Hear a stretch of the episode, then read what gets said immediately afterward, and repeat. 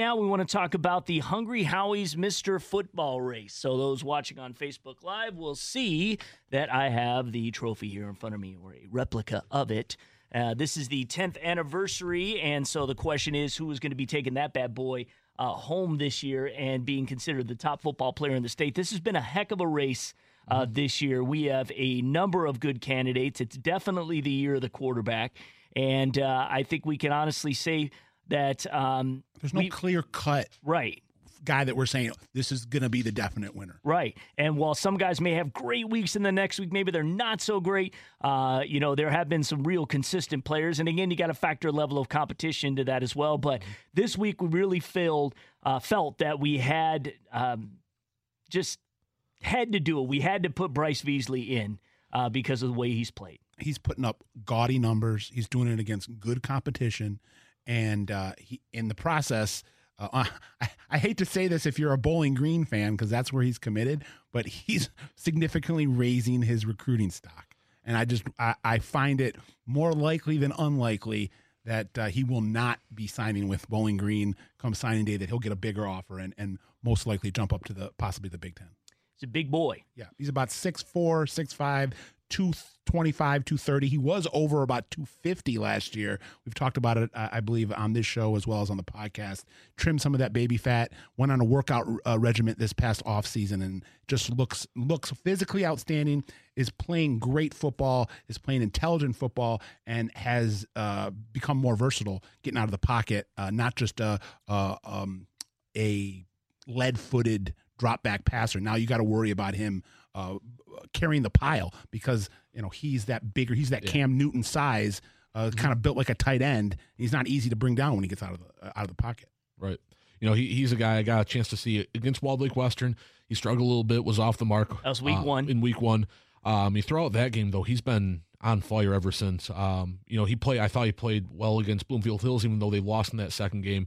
Uh, but what's really impressive is we talk about big game performance and against the big teams, the the some of the best teams, of the OAA, he's coming out and playing really well. You know that that Clarkston game, he he put on a show, um, and I I you know I think with this year's contest being wide open, there's a lot of times where we wonder if a new guy into a top ten has a legitimate shot of winning. You know, two guys that are new to this contest, or at least weren't in there at the beginning of the year, Ovie Oghoufo and Bryce Beasley. I think they have as much of a chance to win this contest as anybody. Mm-hmm. And that's, that speaks to the uh, Wide the, mar- the margin of uh, that's in between these uh, these candidates. It's Right. very slim, very slim. Just against Oxford last week, you know, he was 16 to 23 passing, 312 yards, threw one through the air, had 10 carries, 50 yards, three touchdowns on the ground. He's very good in the red zone getting there. He had uh, nearly 2,000 yards and 12 TDs. His completion percentage, 65% going into this week.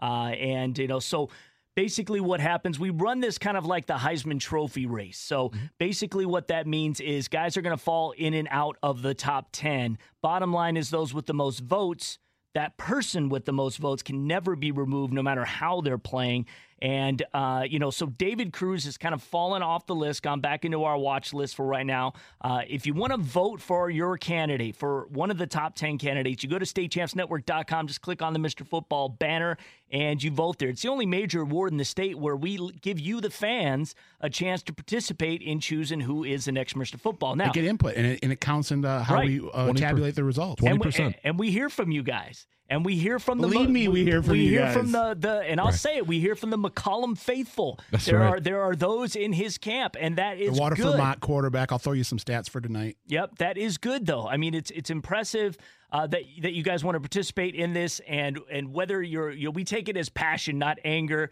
Uh, they want their guy in, and if he keeps playing the way he does, there's a chance. Now, I'm going to tell you a couple things before we get to to the votes here because we got to uh, take a break here in a second. But number one is that we uh, in, in during this competition.